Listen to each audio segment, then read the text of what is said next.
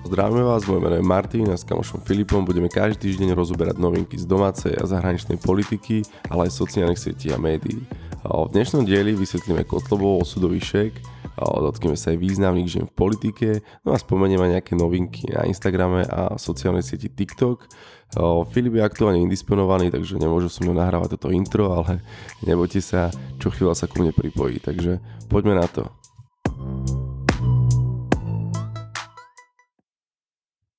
Filip, myslíš si, že sa môže Kotleba dostať uh, do basy? No môže sa určite Kotleba dostať do, do basy, si myslím. Určite sa môže dostať na 4 až 8 rokov a ja ti teraz vysvetlím, že prečo. Uh, Kotleba sa môže dostať do basy kvôli tomu...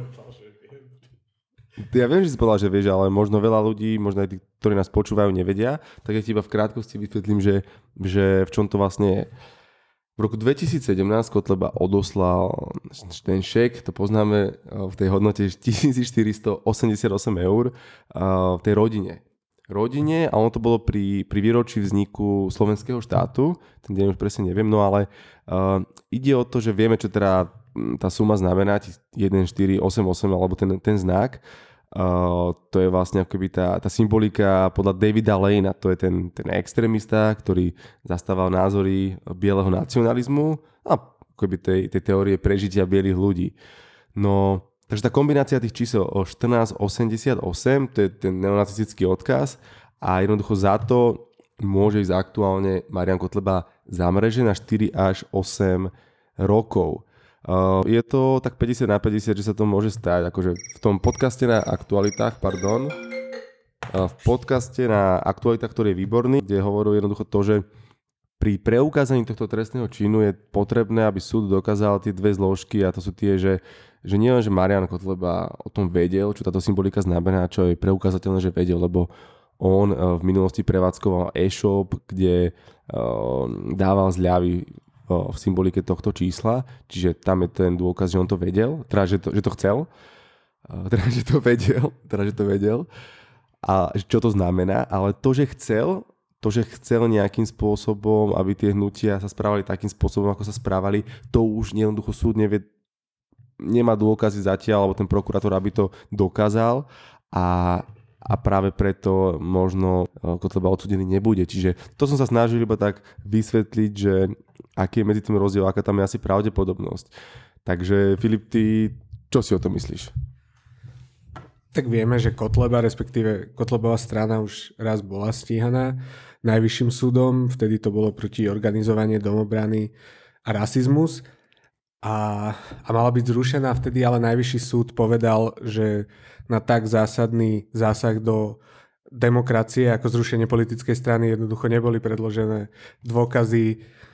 Takže tam to tiež zlyhalo na strane štátu, ale mňa zaráža skôr tá, tá iná vec, tá, tá neskutočná akoby cynickosť Kotlebových poslancov, alebo teda tejto strany, dávať šek s neonacistickým symbolom akoby nejako v sebe, lebo oni nemuseli poslať takúto sumu, alebo o takú sumu nikto nežiadal. Tam, uh, dajme tomu, bola požiadavka na 1500 tisíc, ale oni im dali takúto sumu. A to, akože to není náhoda. Tie, oni vedia, čo to znamená, no a proste ako keby toto dávať, toto dávať človeku postihnutému je veľký cynizmus. Veľkosť tej morálnej flexibility, ktorú títo páni predvádzajú, je naozaj zaujímavá. Dobre, to je jedna vec, ale druhá vec je tá, tá právna, alebo či to je reálne, či tento trestný čin vieme reálne dokázať, to už je druhá vec a, a budeme to sledovať, mňa to zaujíma, takže Takže určite, určite sa na to teším, že ako sa to bude vyvíjať. Uh, tak ale treba spomenúť, že toto je jav, ktorý nie je, nie je ako keby úplne iba na Slovensku. No je to bežné, že extrémistické strany uh, sú na rozmachu v celej Európe. Takže či je to Nemecko, či je to Maďarsko, či sú to iné krajiny, uh, extrémizmus je na, je na rozmache, na, v rozmachu, ale v čom je možno Kotlebová strana uh, LSNS iná alebo trochu unikátna je to, že oni sa jednoducho verejne a úplne otvorene vyjadrujú keby, alebo hlásia sa k histórii slovenského štátu a, aj k Tisovi, k prezidentovi kontroverznému a otvorene, možno už v posledných dňoch, až tak moc nie v tých kampaniách posledných, ktoré boli, tak tam sme videli, že sa veľmi aj v tých politických otázkach vyjadrovali opatrne, ale v tomto sú unikátni, čo sa týka e, Európskej únie a extremistických strán. Hej. Oni, iné extremistické strany e, sa mm, vyslovene vyhradzujú, vyhradzujú alebo vyhraňujú voči takýmto praktikám a v histórii a k takýmto jednoducho kontroverzným otázkam. Takže v tomto je LSNS unikátna a nedržíme jej palce ja osobne, ale teším sa a budem to sledovať, že akým spôsobom sa to bude vyvíjať. No táto strana stále tvrdí, že oni sa tak vyhraňujú voči tomu, že by boli vôbec nejakým spôsobom extremistickí, uh, alebo že by, že by mali nejaké takéto, takéto nejaké náznaky. Ale aj síce to je tiež zaujímavé, že ako môže byť predseda tejto strany a zároveň človek, ktoré má svoje meno v názve tej strany, obvinený z nejakého extremistického činu a tá strana nemôže byť extremistická, ale to je asi teraz jedno.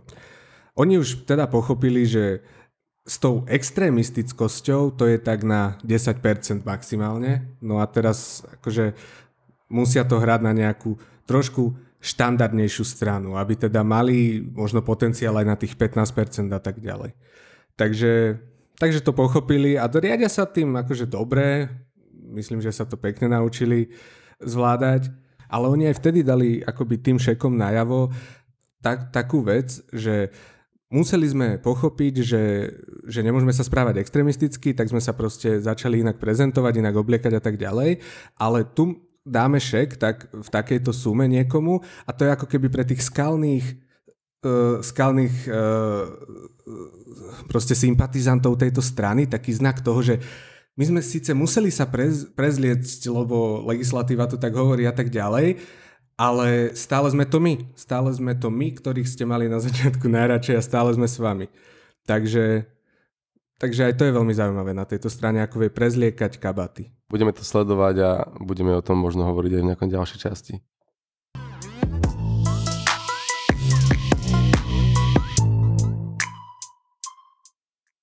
Je podľa teba dosť žien v politike? Podľa mňa nie je žien uh, nikde dosť. Dobrá odpoveď, súhlasím s tebou. V politike určite nie je dosť žien, hlavne teda v tej vysokej politike. Um, poďme si povedať o nejakých najzaujímavejších možno ženách v politike. To by bolo celkom zaujímavé, si myslím.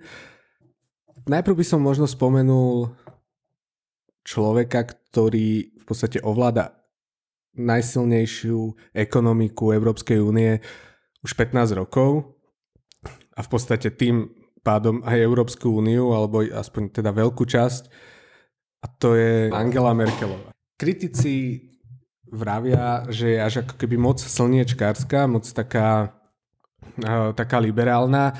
Tam tam boli tí hranice a imigranti ďalej, a tak ďalej, no. takže tam boli problémy. Áno, v súvislosti hlavne s tými imigrantami, ale to podľa mňa není zlé. Naozaj si myslím, že tá politická kultúra sa začína uberať v celej Európe a možno aj na svete tým smerom, že tí, po, tí politici sú čoraz populic, populistickejší. tak ale, ale počkaj, aby sme vysvetlili nejakým, ak sú tam nejakí potenciálni poslucháči, uh, čo to znamená populistickým?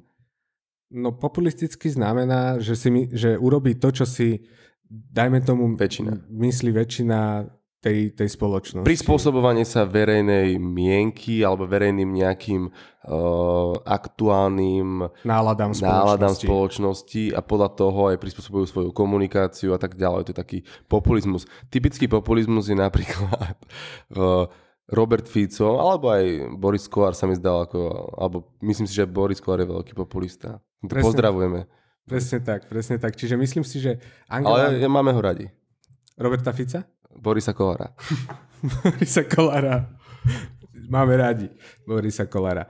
Ale ja si myslím, že, tá, že o Angele Merkelovej môžeme povedať, že určite není populistická z toho pohľadu, že povedala, OK, poďme pomôcť tým migrantom. A, a to určite nebola proste väčšina spoločnosti nemala takýto názor. Áno. Čiže uh, ona si stojí za svojimi názormi aj v takom, aj v, aj v takom čase a tak ďalej A Nemci to za, zatiaľ oceňujú, aj keď asi už jej to dlho nevydrží. Podľa mňa. Ona je ako Sulík, ona je ako Sulík na Slovensku, vieš, ten tiež um, padlo, padla vláda vtedy v roku, koľko to bolo, 2010? 2002. 2012. 12. 2012, 2012, dva roky vydržala. Vyhrali majstrovstva sveta v hokeji. Áno. Takže, takže tak, o, dobre, ale po, poďme, poďme skôr na ženy v slovenskej politike. No počkaj, počkaj, ešte som sa chcel o Hillary porozprávať. Dobre, no tak poď, poď, poď Hillary. to je tiež zaujímavý príbeh. Eh, Hillary Clinton teda súťažila o ten post prezidenta Spojených štátov s Donaldom Trumpom. Vieme teda, ako to skončilo. Počkaj, tu ťa preruším. Ona, ona mala viac hlasov a nevyhrala. Áno, áno. Ona mala akoby fyzicky od voličov viac hlasov, ale, ale mala menej voliteľov. Zbor voliteľov je súčasť eh, amerického volebného systému. V podstate Eh, ten zbor voliteľov zastupujú jednotlivé štáty uh, Ameriky. No a tie jednotlivé štáty má každý ako keby inú, inú váhu. Závisí to od počtu obyvateľov v danom štáte. Preto sa napríklad môže stať, že aj keď dostaneš menej fyzických hlasov, tak, tak nemusíš vyhrať, pretože ťa volili v tom štáte, kde je viac obyvateľov. Hej, hej, však v týchto voľbách to vlastne naposledy bolo tak, nie, že Clintonová mala fyzicky teda viac, viac hlasov, ako si hovoril, ale, ale vyhral Trump, lebo tam bola tuším tá Florida a áno, áno. Ohio a tá severná Karolína, Karolína alebo, alebo južná, to už presne neviem. Takže takí tí typickí uh, Trumpovi voliči, také tí tá biela rasa, alebo ako sa to tam hovorí. Takže, Bývalá konfederácia. Také, také niečo. Dobre, Filip, ale to sme sa dostali od, od uh, žien, žien v politike cez cez Merkelovú, Clintonovú až k americkým voľbám a bývalej konfederácii, ale, ale poďme si povedať niečo o tých ženách v našej politike na Slovensku. Však tu je Zuzana Čaputová, teraz vieme, že má nového, nového frajera, ktorý sa polepšil, ktorý bol zlý chlapec, bad boy a, a polepšil sa. Juraj Rizman sa volal, alebo tak nejako, taký dlhé vlasy mal, o, ostrihal sa, a, ale, ale poďme, poďme späť k tomu, čo sme, čo sme chceli začať. Tak Zuzana Čaputová je, je neskutočná osobnosť, pre mňa jeden z najväčších príkladov toho, že ženy určite by mali byť v politike. A v podstate Zuzana Čaputová je akože Takže Zuzana Čaputová je určite veľká osobnosť. Ona dostala v roku 2009 aj, aj ten titul, teda že osobnosť roka, konkrétne Európska osobnosť roka, to dostávajú uh, ľudia ktorí majú veľké zásluhy v, v európskej politike, v obchode a, a tak ďalej. Takže, takže ona je veľká osobnosť. Tak ona, ona je obrovská osobnosť, podľa mňa, ona je neskutočná. Ale aby som ti odpovedal na otázku, že, že s kým chodí momentálne, tak e, so svojím bývalým poradcom, ako si povedal aj správne jeho meno. Uh, Juro Rizman. Juro Rizman. Juro Rizman. On aj sa vzdal teda toho postu, ak to tak môžeme nazvať, to ako poradca e, Zuzany Čaputovej a prešiel k Šeligovi, Jurajovi Šeligovi, ktorého sme spomínali. V, minul, v minulej časti, minulej časti. K tomu sa ešte určite dostaneme uh, k ďalšej časti. A mne to pripomenulo House of Cards, ten seriál, tam tiež bola prezidentka a tam mala poradcu, alebo teda spisovateľa, ktorý nie, nejakú tú knihu, vtedy, vieš, ten blondiak a ona, v tým, ona s ním spávala, no a potom ho otrávila alebo otravila seba, dala si do seba nejaký jed a vyspali sa spolu a, a zabila ho. Pozrite, ja si, pozrite si House of Cards, ak ste nikdy nevideli. Ja som House of Cards nepozeral, odkedy zabili Underwooda, takže ti neviem povedať. To je spoiler, to je veľký spoiler. A tak nevadí, však tu už aj tak všetci asi videli, že? asi hej.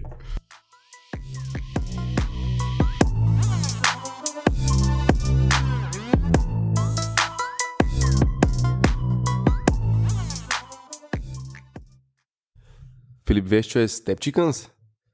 Neviem, čo je Step Chickens. Tak ja ti, ja ti poviem, čo je Step Chickens. Je to absolútne šialenstvo. Je to kult, ktorý vznikol na sociálnej sieti TikTok.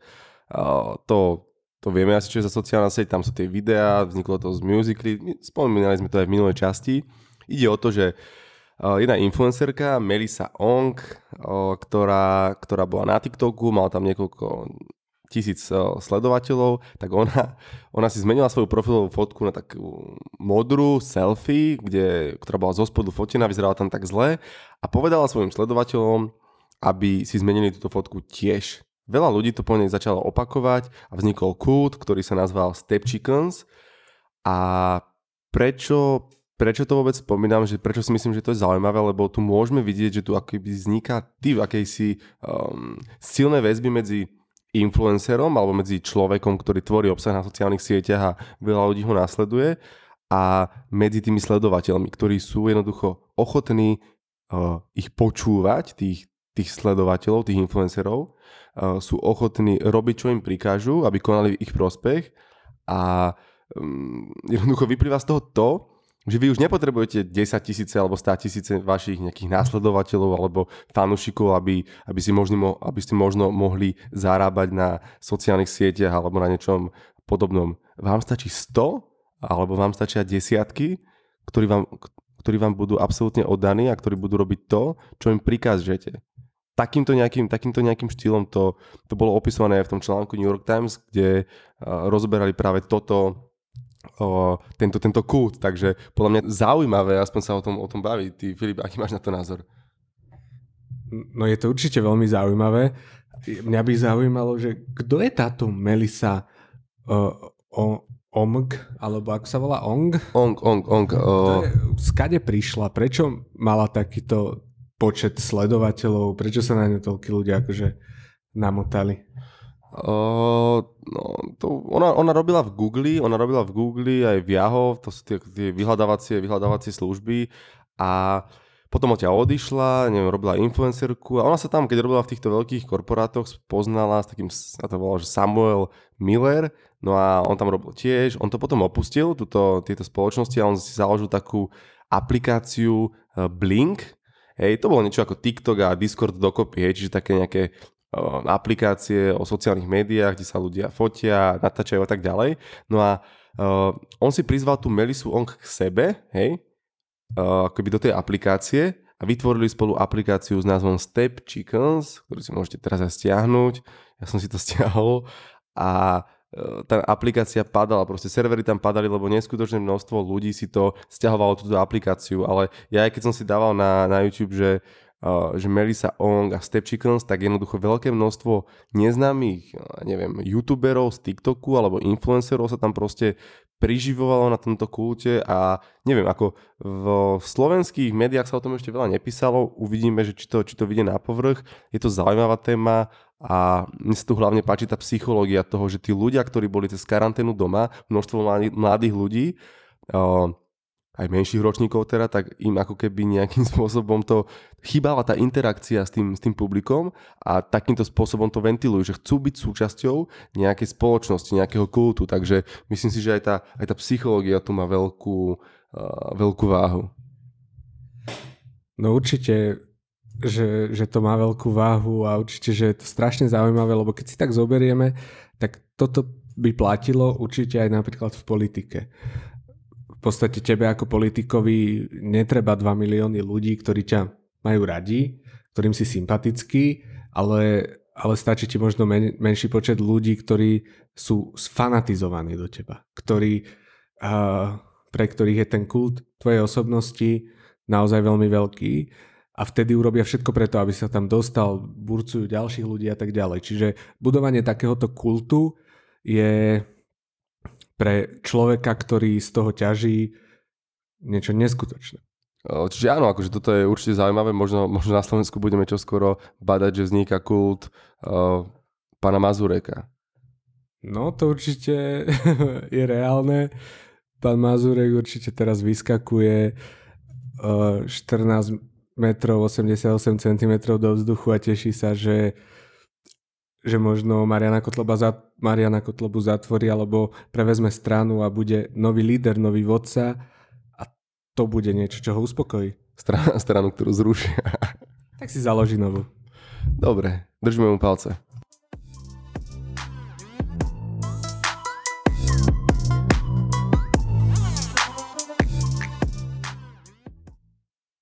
No, do, dobre teda, ale, ale povedz, že prečo, prečo by som mal vytešovať a, a vyskakovať o 14 metrov a 88 cm? Čo, čo by z toho vlastne mal?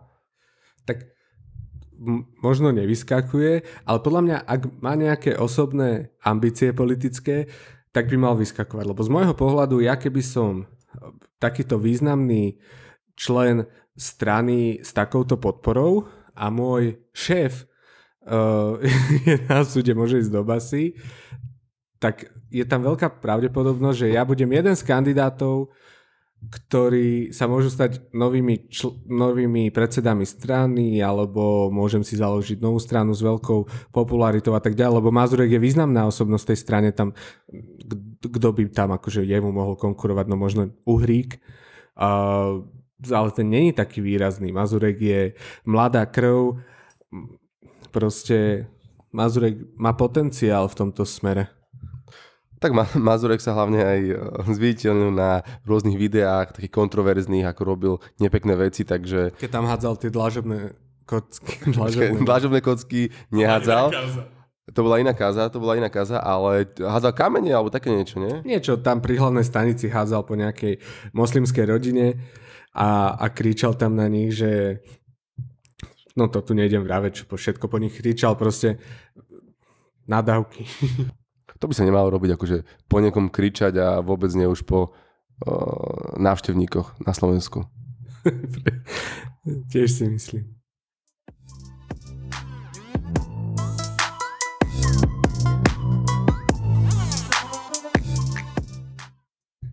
Trump sa momentálne hádá s Twitterom, pretože Twitter prvýkrát označil jeho príspevky za nepravdivé. Respektíve upozornil používateľov Twitteru na to, aby si overili Trumpové vyjadrenia. Pretože Trump hovoril v, v, vo svojich tweetoch o tom, že ak by sa americké voľby konali korešpondenčne, čiže poštou, tak by boli sfalšované. No a pretože tam kalifornský guvernér eh, Spojených štátov hovoril o tom, že každému občanovi Kalifornie povolia hlasovať poštou, pretože bola korona a tak ďalej. Proste tá korona ovplyvnila veľa vecí a napríklad aj možno systém volieb uvidíme. Takže, takže toto Twitter uverejnil, aby si, aby si Trump, aby, aby si teda tí, uh, tí používateľia Twitteru overili Trumpové vyjadrenia. Vieme dobre, že Trump hovoril nesprávne fakty alebo možno klamal chtiac veľakrát. Čiže, čiže Trump si na toto naozaj nedáva pozor, to je niečo ako Boris Kolár u nás. Proste nemajú asi na to časy nejak overovať tie fakty. Je zaujímavé, že Trump hovorí o tom, že Twitter je pre neho veľmi, veľmi silná sociálna sieť a možno celkovo sociálne siete sú pre neho veľmi silné, pretože on neverí tým štandardným médiám v Spojených štátoch. Tam je to porozdeľované nejako, nie? že demokratické a... Áno, hej, tam, tam je to tak, že v podstate sú vyslovene demokratické médiá a potom sú vyslovene republikánske médiá. Medzi tie demokratické sa napríklad New York Times, New York Times alebo Washington Post a podobne a medzi tie vyslovene republikánske tam, tam je napríklad Fox. Fox. Čiže je to takto rozdelené, že tie médiá nadržiavajú jednej alebo druhej strane. Čiže je pochopiteľné, že tieto médiá nemajú radi Trumpa. Trump má 80 miliónov followerov na, na Twitteri, čiže ovplyvňuje naozaj veľkú masu ľudí a možno aj prezidentské voľby vyhral iba pretože bol takýto aktívny a, a dobrý na sociálnych sieťach. Tak uh, vieš, ako to s tým ovplyvnením to je ako aj Musk, vieš, to sú ľudia, ktorí majú sociálnu sieť, majú Twitter a... Tak Muskovi by mali asi uh, nejak zabrániť k používaniu Twitteru. Tak to podľa mňa aj viacerým iným politikom, nielen teda zahraničným, ale aj... Určite aj Matovičovi by mali, mal niekto povedať, že by si mal zohnať človeka na to, aby mu... Spr- Agentúru na správovanie sociálnych sietí. Nie, akože ono by to malo byť tak, ja si myslím, že mala by byť nejaká taká oficiálna, nie? nejaký oficiálny profil, povedzme, e, premiéra, o ktorý by sa možno staral nejaký tam jeho, jeho poradcovia, povedzme, a potom by mohol byť jeho osobný profil, kde by si dával tie naozaj veci zo svojho súkromia, ale oddeloval by som to, lebo... Mo... Určite, naozaj by to takto malo byť, pretože potom sa nám stáva to, že chceme sa dozvedieť na najnovšie informácie ohľadom uvoľnenia opatrení voči korone, a ale musíme, musíme sa tam preklikávať medzi selfiečkami a všelijakými inými básničkami a obrázkami premiéra. Tak hej, ale keď si chceš pozrieť overené a kvalitné informácie, tak nechoď na, na Facebook. No práve, že to by malo podľa mňa platiť, že pokiaľ chcem vedieť overené informácie, tak by som išiel na oficiálnu stránku uh, proste premiéra alebo prezidenta tej krajiny. Neviem, v akej krajine žiješ, ale tu to tak neplatí. Asi ani v Amerike, takže je to jedno.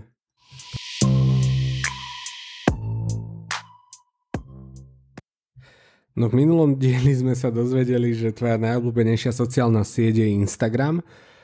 Čo je nové na Instagrame? Tak o, najobľúbenejšia sociálna sieť, no taká najpoužívanejšia, to je asi to správne slovo, ale na Instagrame je nové to, že sa začína postupne ako keby podobať YouTube alebo alebo aspoň čo sa týka toho video obsahu, tam môžu tvorcovia, ktorí, ktorí sú akoby nejakým spôsobom certifikovaní alebo sú, majú tie podmienky v súlade s Instagramom vyriešené tak ako, ako potrebujú, tak môžu Môžu čerpať zo zisku z reklám, ktoré povedzme budú na tom na IGTV, hej, to je telka na Instagram, alebo ako to nazvať, to je ten video obsah, videoformát, ktorý môžete na tejto sociálnej sieti Instagram pridávať a Instagram tam spustí nejakú reklamu a vy pokiaľ tam vyprodukujete nejaké video, ktoré bude mať uh, nejaký, nejakú dĺžku viac ako 2 minúty, to je tam tuším tá podmienka, tak môžete mať 55, 55% zo zisku z tej reklamy ak som to teraz správne pochopil. Čiže o, zaujímavá novinka, ako opäť Opäť je tu ten trend o, potvrdený, že jednoducho ten video obsah bude vládnuť v tomto roku 2020, takže o, treba, treba tvoriť viac video obsahu kvalitného, lebo pokiaľ sa pozrieme aj na nejaké slovenské značky alebo firmy, ak si všimneš, tak ja si myslím, že oni veľmi podceňujú všeobecne, čo sa týka nejakej kvality obsahu, či už sú to sociálne siete alebo, alebo iné uh, iné médiá, tak oni podceňujú veľmi akoby tvorbu toho brandu alebo, alebo tej kvality. Hej? Že všetci sa nejakým spôsobom sústredujú iba na nejaký krátkodobý zisk, ale nikto nemyslí nejako do budúcna, že naozaj, že pokiaľ tvoríte brand a pokiaľ tvoríte svoju značku, tak tam sa tí, tie výsledky dostavia až oveľa neskôr, ale o to sú väčšie. Takže ja si myslím, že toto toto je, je, je vec, ktorá absentuje u mnohých slovenských uh, značkách a firiem, takže Um, uvidíme, uvidíme. Akože opäť, opäť som zvedavý, že akým spôsobom sa to bude vyvíjať do budúcnosti, akým spôsobom s tým naložia či už tvorcovia na Instagrame, alebo, alebo aj firmy, značky a, a teším sa na to, Filip. Ty budeš nejaké videá nové točiť? Okrem tohto podcastu? Ja nebudem asi točiť nič, na nič iné mi neostáva čas. Ja mám v poslednej dobe tiež takisto strašne pocit, že ten čas strašne rýchlo letí. Akože týždeň, týždeň strašne, strašne rýchlo ubehne a víkend to už ani, to už ani nehovorím. Ako, je teraz, je tu, teraz bola nedela, teraz je v piatok, za chvíľku je nedela, potom je zase v piatok, potom je zase nedela, potom máš 50 rokov a potom zomrieš. Veľmi optimistické výhľadky do budúcnosti. No, beží ten čas rýchlo. Určite, súhlasím s tebou. Treba si ho nejaký spomaliť, treba si ho nejako spomaliť možno aj tento víkend. My nahrávame teraz piatok, uvidíme, kedy to kedy to publišneme, ale treba si spomaliť ten čas tak, ako sa dá, možno tento víkend pri nejakom dobrom filme alebo pri knižke, alebo, alebo v prírode, uvidím, aké bude počasie. Ale to som opäť sa nejakého premostil niekde, kde som nechcel. Filip, ty si mal ešte jednu tému, ktorú sme chceli rozobrať a to bolo čo? Ja som chcel iba rýchlo ešte zbehnúť uh, situáciu, čo sa deje momentálne v Amerike, konkrétne v Minneapolise. Uh, tam momentálne... Protesty nejaké, nie? Áno, momentálne sú tam obrovské protesty, pretože, pretože tam prebehlo policajné násilie na černovskom obyvateľstve. Konkrétne uh, jeden policajt uh, proste tam mal nejaký konflikt s afroamerickým občanom a ten afroamerický občan vyslovene prosil o život alebo o pomoc, o pomoc. A, alebo o pomoc a a aj tak teda vieme, že bol zavraždený. A tam sa na to, tam ešte na to pozerali ďalší nejakí kolegovia tohto policajta. V podstate tie protesty sú tam jednak teraz kvôli tomu, že už aj tak v tom Minneapolise boli veľmi veľké vyhrotené situácie. Vyhrotené situácie. No a toto k tomu určite nepomohlo. Uh, toho policajta, ktorý zavraždil to, tohto afroamerického občana, vyradili z funkcie, zatiaľ teda ale nevieme, že či bude aj nejako trestne stíhaný. No ale uh, momentálne už tie protesty sú rozbehnuté, ak to takto poviem, v takom štádiu, že už sú z toho rabovačky. Hej, už, už je tam proste strašný bordel v tom Minneapolise momentálne. Trump uvaž, uvažuje o, o tom, že by zasiahla armáda v tomto meste, aby situáciu upokojila. A neviem si to predstaviť naozaj, ak nás počúva niekto, kto žije v Minneapolise, budeme veľmi radi, keď nám uh, pošle nejakú spätnú väzbu, ako to tam momentálne, uh, ako život vyzerá v tom Minneapolise. To, čo mali problémy s koronavírusom, alebo teda ešte aj majú, tak, tak musia riešiť rabovačky. Ale tak ono to ide tak ruka v ruke, ako vieš, no, jedna kríza za druhou. tak v Amerike, v Amerike je takou módou už uh, nejaký ten rasizmus, alebo teda policajná brutalita na menšiny. Čiže to je niečo podobné v Amerike ako ako strieľanie na školách. Hej, to proste Američania majú radi, nosiť si zbranie do škôl a strieľať svojich spolužiakov a byť rasisti. To proste, oni, oni sú v tomto machri. To bolo, to bolo veľmi drsné, ale tak ono mi to, ono mi to pripomínalo ten film Purge, videl si ten film?